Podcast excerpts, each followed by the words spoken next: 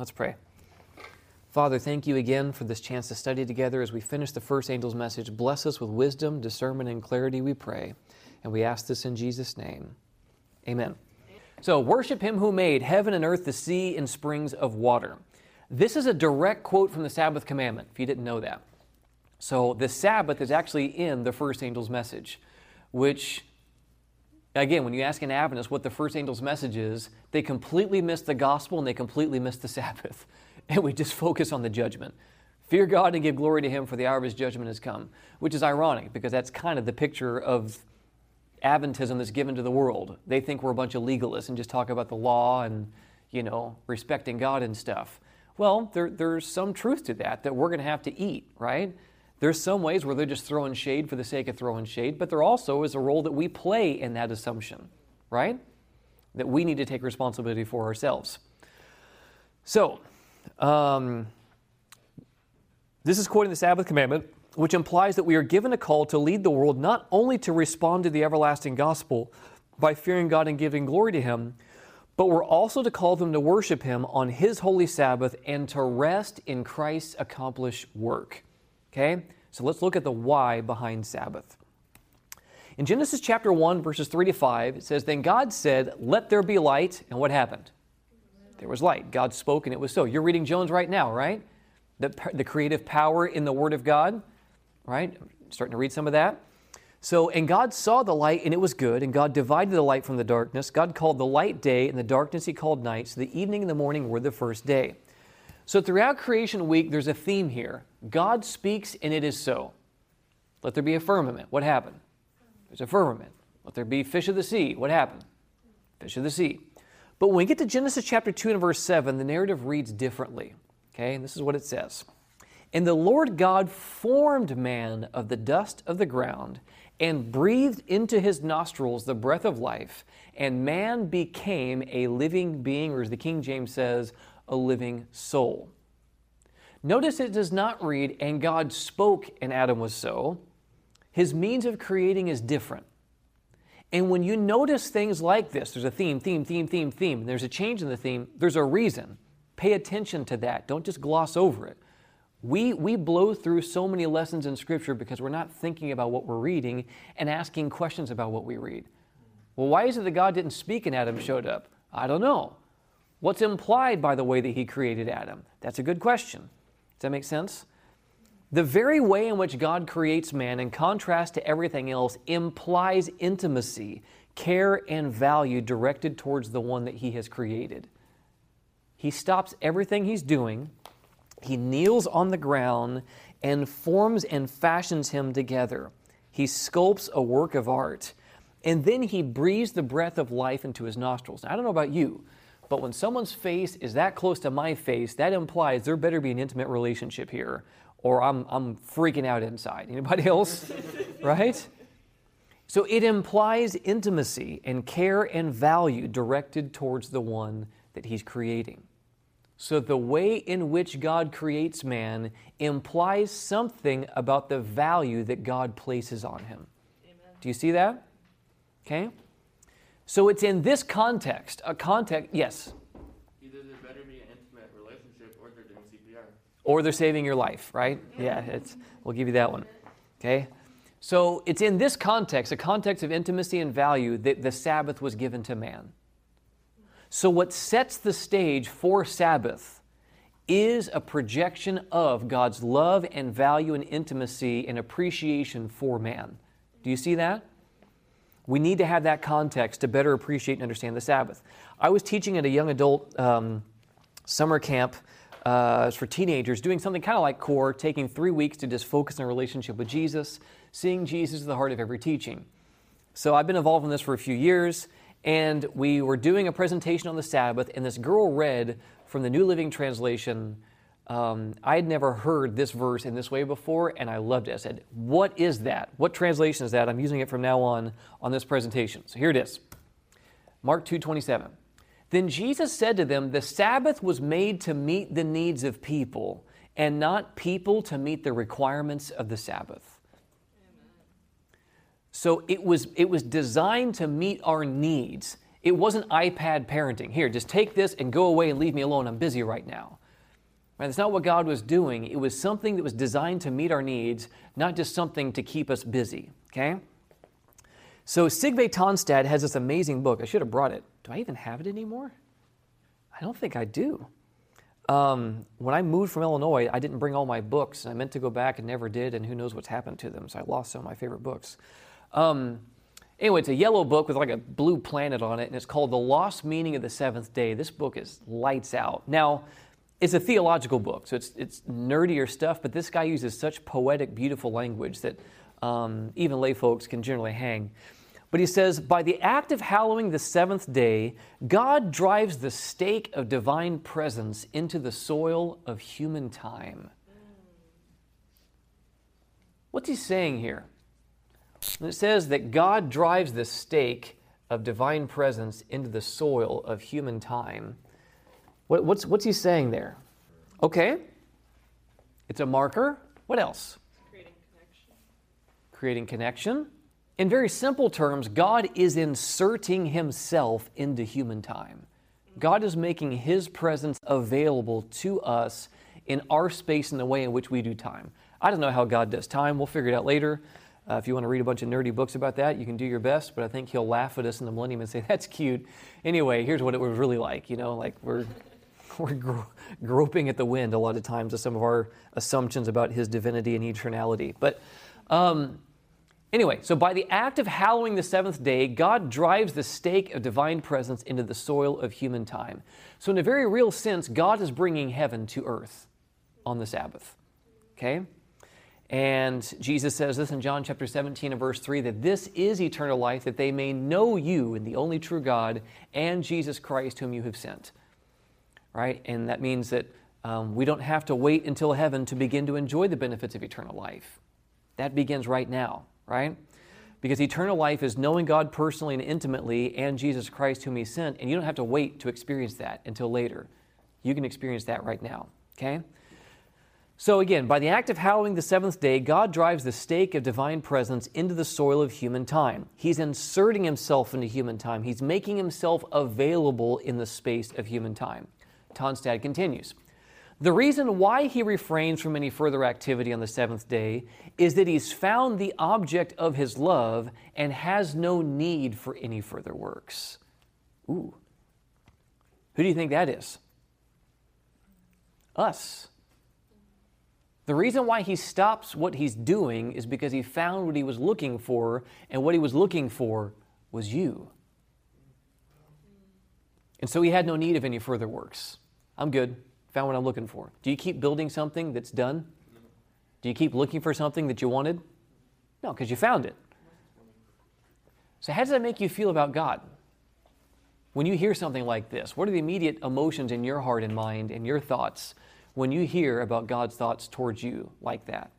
I'm good. I'm good. Yeah. I'm not good. Everything I need. No, you get what I mean? Like, Hey, yeah. yeah, I got what I need. I need. Yeah. Um, I don't know. For me, it's like I've been like even though I've been getting to like know the Sabbath differently, you know, over the years, like it's I'm still not not there. You know, I'm still not seeing it as this like as what is being described about God. So it's it's like a conviction, but in like a Yeah. in a good way. Yeah. But I mean, like, just on a, on a surface level, though, like when you hear someone say nice things about you, it makes you feel good inside. It makes you feel special and treasured and valued. Yeah, but what if God's saying these types of things about you? How do you feel about that? How does that make you feel on the inside? At peace, valued? It should do that, right? This is what you're supposed to feel like every seven days. That's the point, right? The seventh day signifies what is most essential to know about God. God ceases from working in order to enjoy the company of the person that God has created. Suggesting that the seventh day speaks as much about the value of human beings to God as of God's valuation of human life. So, what lies in the foreground of the seventh day's first mention in the Bible is God's gift and not human obligation. So, the first entrance of the Sabbath for humanity and the first conversation about that is not, you need to do this or else, right? The Sabbath is not introduced in Exodus chapter 20, verses 8 through 11. It's introduced in, at creation in a context of God's value and appreciation of man. Are you seeing that? Which is super, super important. Again, the Sabbath was not made to meet the needs of people. Uh, it was, sorry, the Sabbath was made to meet the needs of people and not people to meet the requirements of the Sabbath. So it's not introduced in Exodus 20 and God telling us what to do. The Sabbath commandment in Exodus 20, ironically, is to remember the Sabbath day. What Sabbath day? The one that looks like what we just said, that communicates our value and is meant to meet our needs. That's what God's saying in Exodus 20. Remember that this communicates your value, that this is meant to meet your needs, because they had forgotten that in Egypt. We've talked about that already, right? So to remember the Sabbath is to remember that I love you, that I desire to have time with you, that I desire your company. This is what God's saying. Not, hey, y'all forgot what day to show up and you're wrong. Get it right. It's this day instead. That's what most Adventists think remember the Sabbath day means. That's not what God means. Right? There's much more to it than that. Tonstad continues. It is as if we hear God speaking, I am ceasing on the seventh day, not only that you may acknowledge and love me, but in order to make it known that I recognize and love you. I'm stopping to make it clear to you that I recognize and love you. Because does God need physical rest? No. Was he exhausted after a hard week's work? No. So the whole reason for God ceasing, the word Sabbath means to cease, by the way, not rest. And God is ceasing from what he's doing, not resting from what he's doing. And there's a reason for it. He wanted special time with someone. And so he's wanting to give us the same gift to cease all the nonsense that we're engaging in all throughout the course of the week, the rat race of life, and to appreciate what's available to us in a relationship with him. That's the big issue behind the Sabbath. That's the main why behind it. And again, how does that make you feel to hear that? That God thinks this highly of you. How does that make you feel? Desired? Yeah. And loved?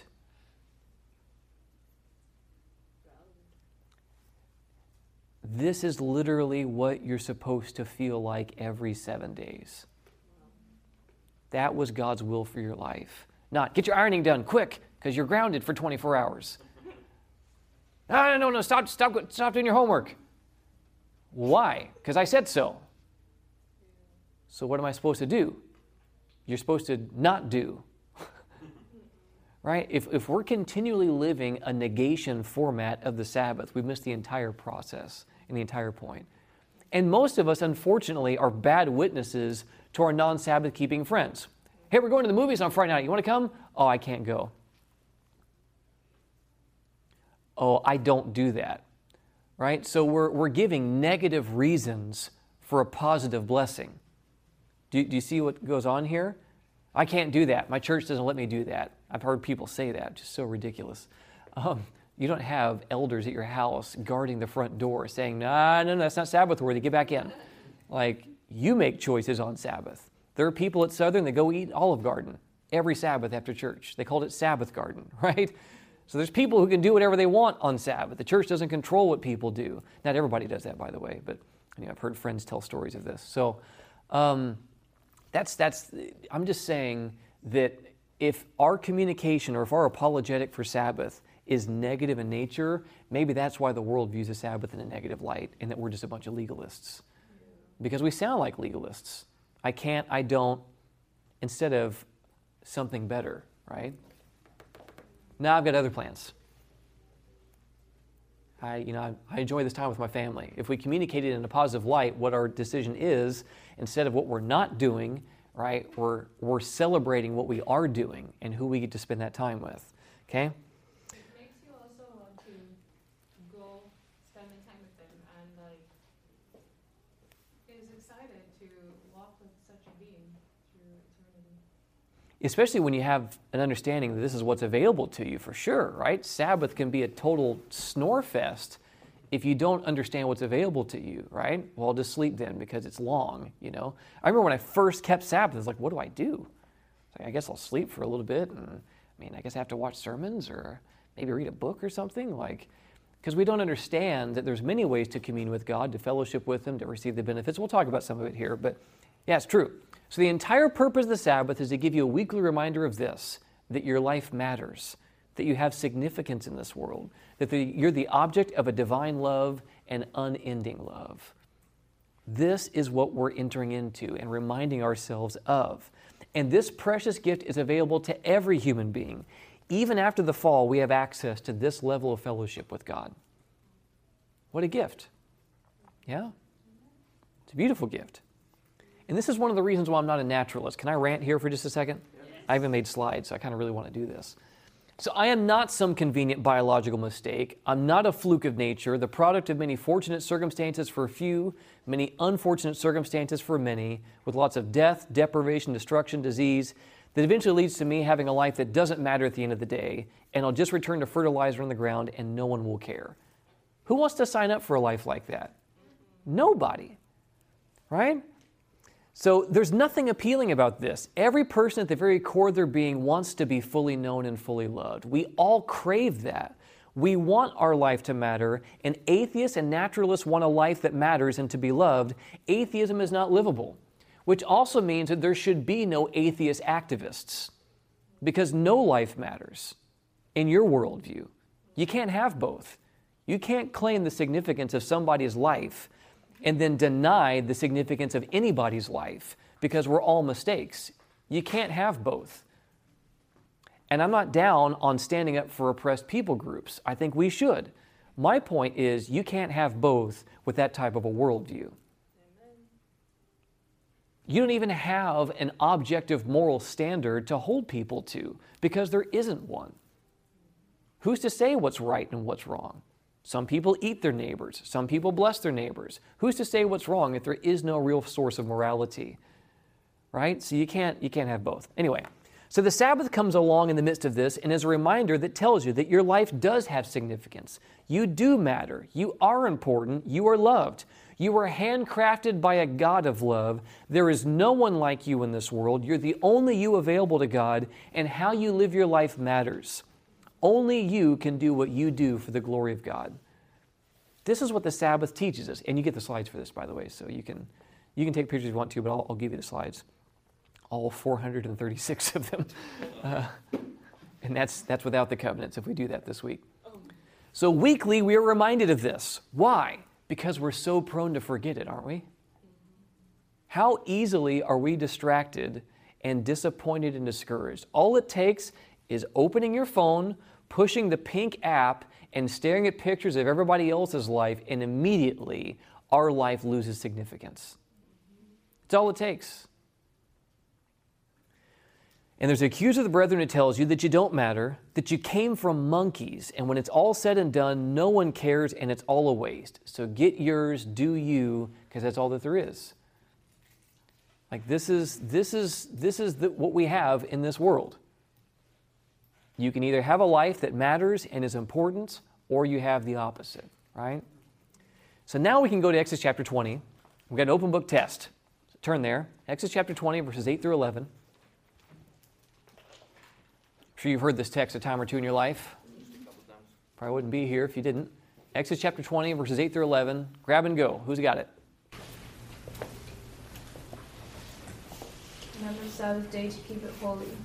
Six days shalt thou labor and do all thy work, but the seventh day is the Sabbath of the Lord thy God.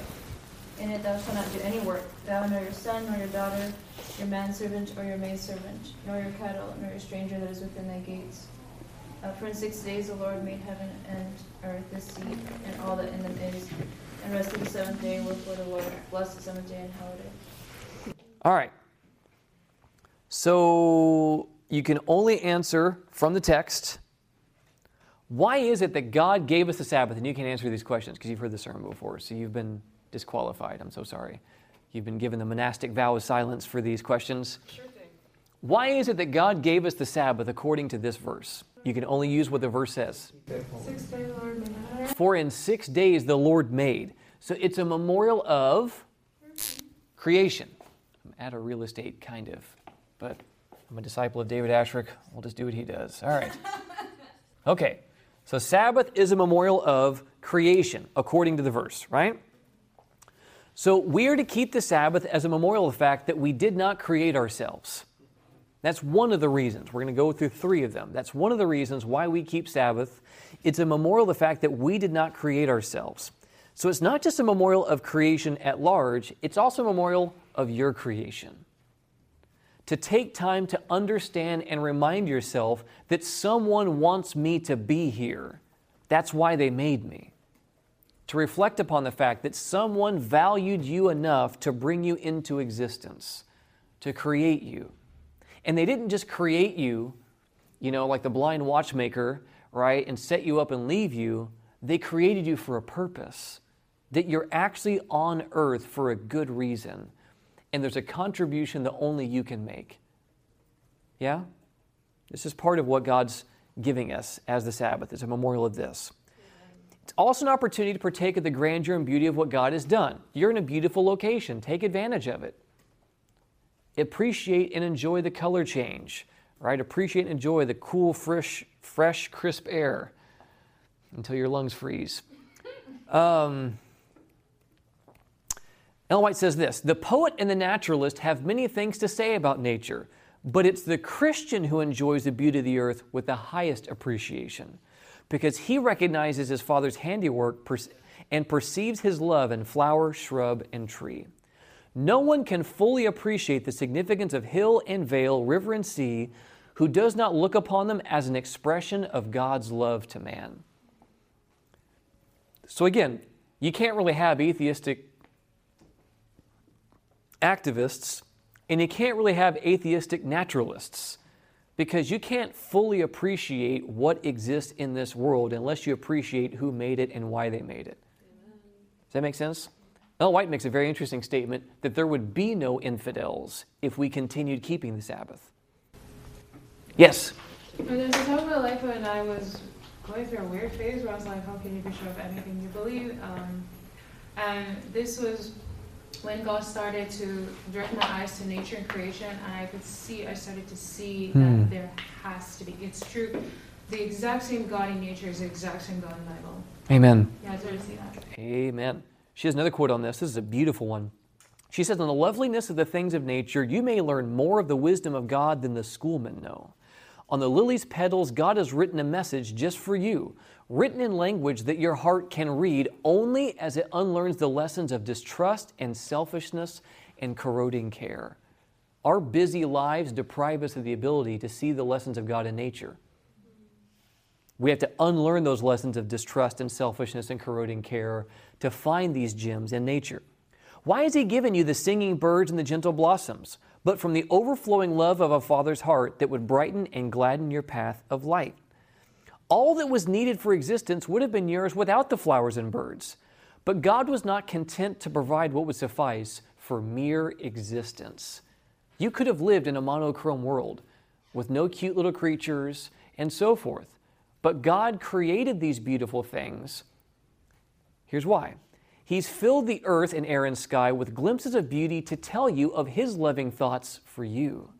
The beauty of all created things is but a gleam from the shining of His glory. If He has lavished such infinite skill upon the things of nature for your happiness and joy, can you doubt that He will give you every needed blessing? So He didn't give us these things to ensure that we can live, He gave them to us to remind us that we are loved. The Sabbath and the gift of the Sabbath is a memorial of creation and the gifts that God longs to give us through creation. Okay? So the Sabbath should be a day that we partake of the beauty of what God has made and worship Him as the Creator. But it's also a day to worship Him for being your Creator.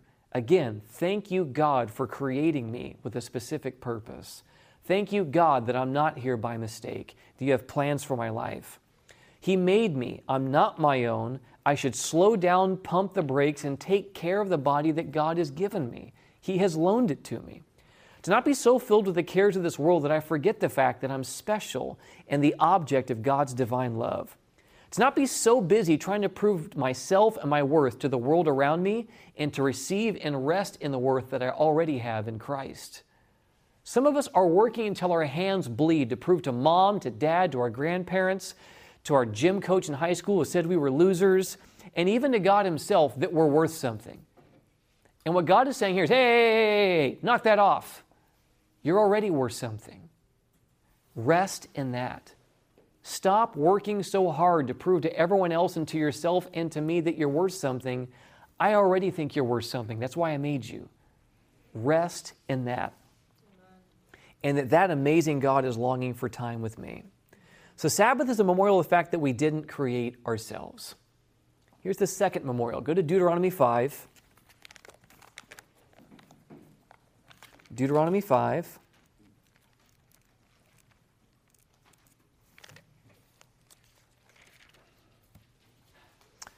beginning of verse 12 through verse 15. This is the second reading of the law, Deuteronomy 5, verses 12 to 15.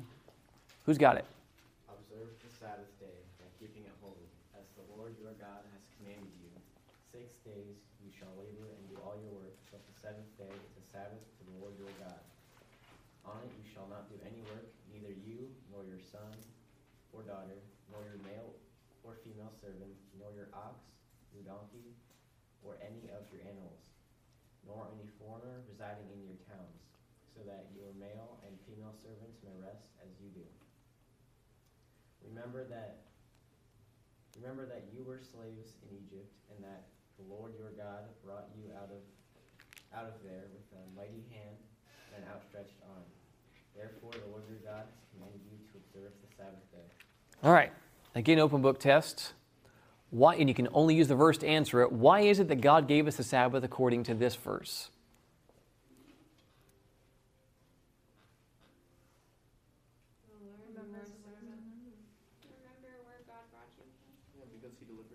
He delivered us, right? I'm sure some of it. You guys are you you are serial mumblers. We're also wearing masks. I know, but you can you can talk loudly through a mask and then we can hear it. You have such good things to say, but I feel like an old man and I can't hear you. My hearing's not that bad. You just don't talk loud, I promise. um, yeah, so it's so it's a memorial of redemption, right?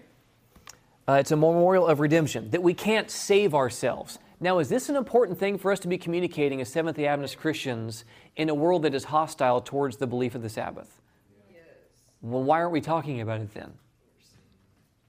We're so jacked up on proving what day is right that we forgot to communicate why this matters in the first place and to communicate what we are not saying about the Sabbath. We are not saying Sabbath observance saves people. It's the exact opposite. We only keep Sabbath because we are saved. It's a memorial of our redemption, of that accomplished work of Christ. Paul actually alludes to the Egyptian bondage that it's a type of the bondage uh, that we wrestle with with sin. So Deuteronomy's charge is to keep the Sabbath because we can't redeem or save ourselves. We can't create ourselves and we can't redeem ourselves. Sabbath rest is entering into true and complete rest in Christ and His accomplished work. We're spending a day to acknowledge that, to enjoy that, and to reflect upon that. And we would do well to reflect upon these things and not just attend church. Did you know that it's possible to show up to Sabbath and not actually do Sabbath as God intended? It is. Man, it's a statement I want to make here, but I don't have time. Nathan Renner had this amazing sermon when we were at Arise called Truly Human, speaking of Deuteronomy 5. How God says to not even have your servants work, that they may rest as well as you. Because the Sabbath communicates the dignity of man. And when you make people work for you on Sabbath, you're treating them worse than God intended that you treat livestock, and you're depriving them of their humanity and their dignity. Amen. Now, you cannot control the fact that someone's going to show up and work at Red Robin on Sabbath. But you can control the fact that they work for you. You understanding? We're robbing them of that. But the Jewish worldview, there's even people have this today. They will pay people to turn off their light switches on Sabbath. Now think about this. What you're basically saying is their life doesn't matter because they're not a Jew. So I will let them sin on my behalf, and I have sin in quotes here for turning on a light switch, because they don't really matter anyway. But I won't do it because I'm, you know, trying to keep the law and stuff. It's like the Pharisees trying to kill Jesus, but keeping Sabbath by, you know, like not letting his body stay up there for too long. Like, they won't go meet in the temple with Herod because, you know, I don't want to be defiled on the Sabbath, but I'm literally murdering a guy as we speak. Right? It's just this strange disconnect that God never intended to ever exist. So Sabbath. So anyway, it's, it's, it's important that the, the purpose of Sabbath is to give dignity and worth and value to people. That's why God doesn't want them to work for us. So Sabbath is a day to reflect upon the fact that we didn't create ourselves, we can't save ourselves, and sharing that beautiful truth with people to loose their burdens and to bring rest to their souls. So I'm going to go to John chapter 5 and verse 18.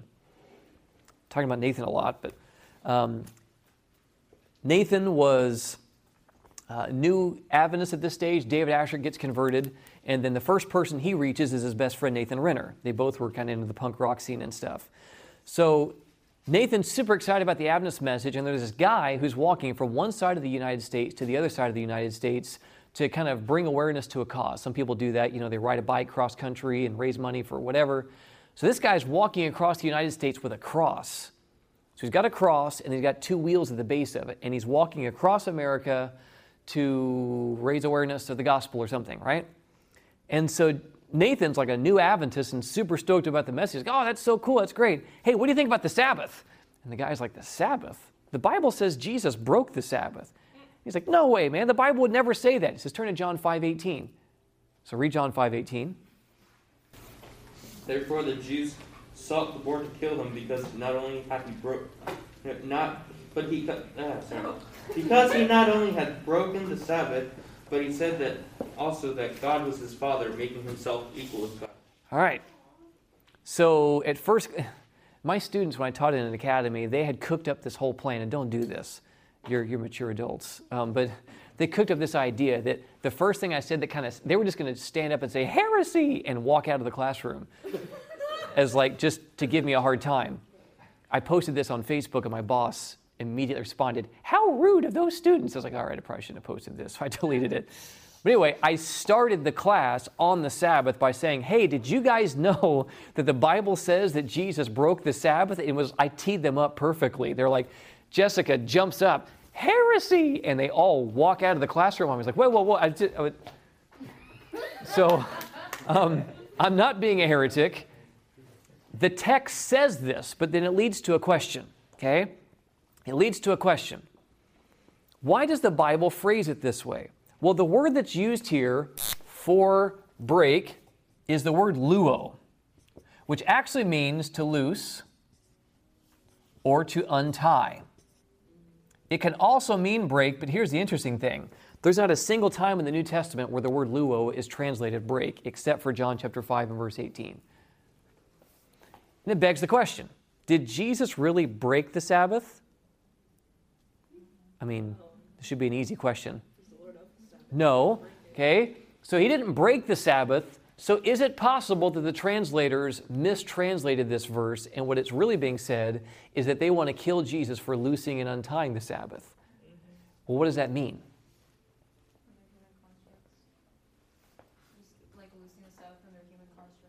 Yeah, they had absolutely murdered the significance of the Sabbath with their 39 Sabbath laws. You can't spit on the ground, you're plowing the soil, you can't put the finishing stroke on anything. Right? They completely lost sight of it. There's a section in Desire of Ages that I literally copy and pasted into a Word document and just called it Sabbath Killers. I don't remember where it's from. Uh, I'd have to find it. But that's what happened. And can we do that? Can we bind the Sabbath in ways that Jesus didn't intend? Certainly, yes. You have to stop and think about the fact that did Jesus break his Sabbath or did he break their Sabbath? Yeah. That's a good question, isn't it? He broke their perception. So Jesus was coming to loose the Sabbath from the restraints that they had put on it. That's the point. They had misunderstood what Sabbath was about. And the question again is can we potentially do that with the best of intentions? Certainly. You remember the illustration we had yesterday of the law around the law to keep anybody from breaking it? Right? Can we do that sometimes? And in turn, lose the entire point. You kind of see like these continual facepalm moments with Jesus and the Pharisees and Sadducees. Like, you guys just don't get it. You, like, they say these things, and you can just kind of sense Jesus of like, look, the purpose of this was your disciples don't wash their hands before they eat. Like, what you do is ridiculous. You put a little bit of water in the palm of your hand and do this, and you do this. That's not cleaning your hands. Like, and Gentiles don't have cooties anyway. Anyway, so anyway, all right, third one. Ezekiel chapter 20, verse 12. We gotta we gotta move. Ezekiel 20, verse 12. Who got it?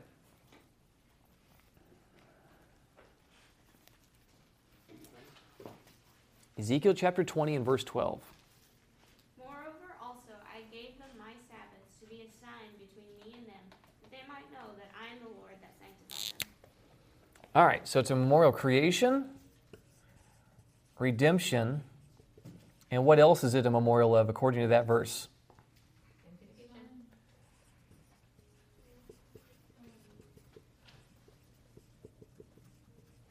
It's a memorial of God's creative power to transform the life. Sabbath is a sign that God is the one who's promised to transform us and set us free from the burden of sin.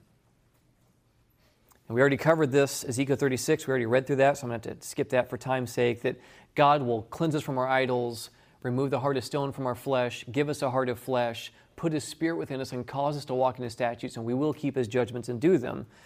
Right? God is promising to enable His people to do this. Okay? So, Sabbath is also a reminder for us to stop getting so anxious over whether I'll be good enough or be able to change. God is promising to empower us to overcome through the power of His Spirit, and we should reflect upon that and rest in that.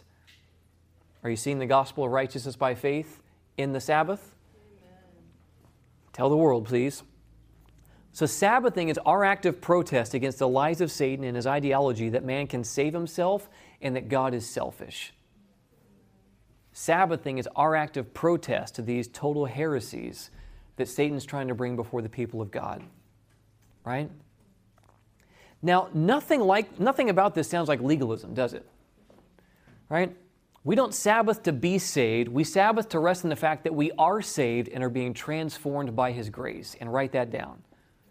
We don't Sabbath to be saved. We Sabbath because we're already saved and are resting in the fact that, uh, or we have to rest in the fact that we are saved and are being transformed by His grace.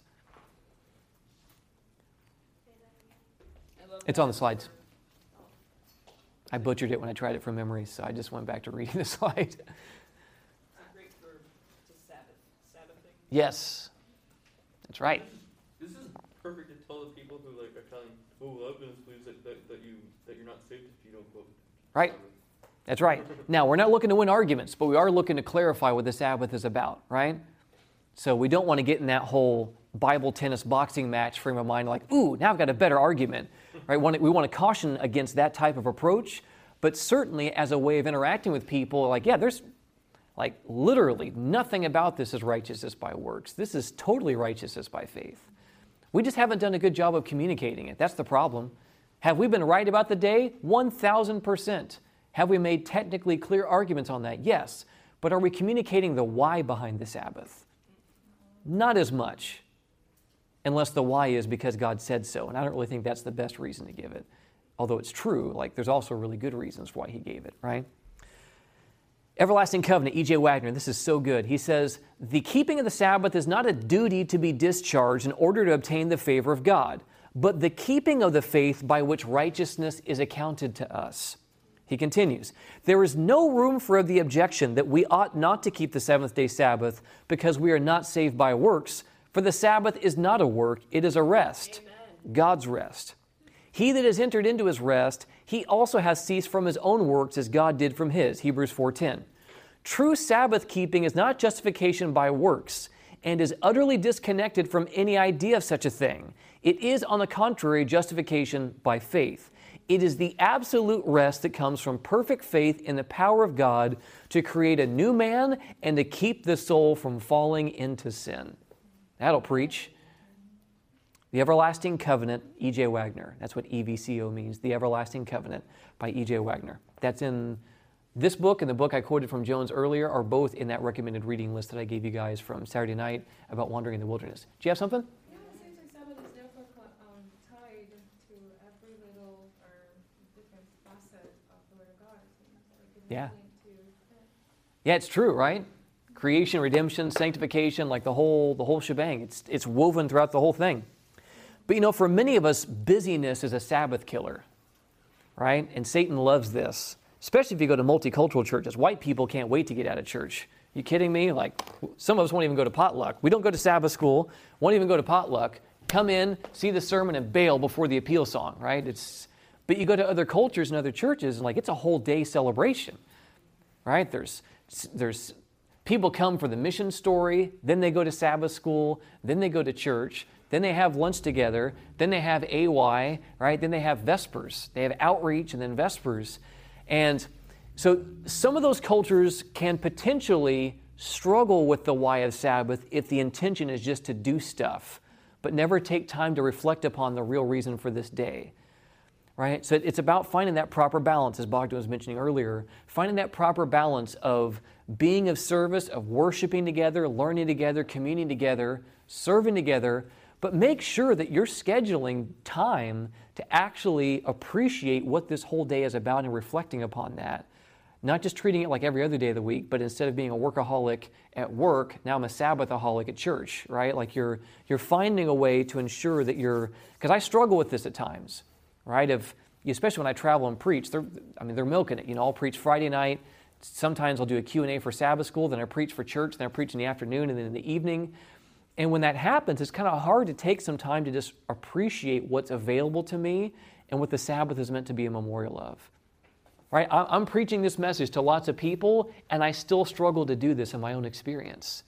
It can be hard, right? To, to literally, like, I just need to put placards up all over my room to remind myself, hey, it's Sabbath. Yeah, that's right. Yeah, don't work. No, no, no, no, no. It's Sabbath, which means it's a memorial that you didn't create yourself. Remind God how thankful you are for that. That you can't save yourself. Remind God how thankful you are for that. And that you can't transform yourself. Remind God how thankful you are for that. Take some time to marinate on that. Think about it, reflect upon it. Yeah? Yes.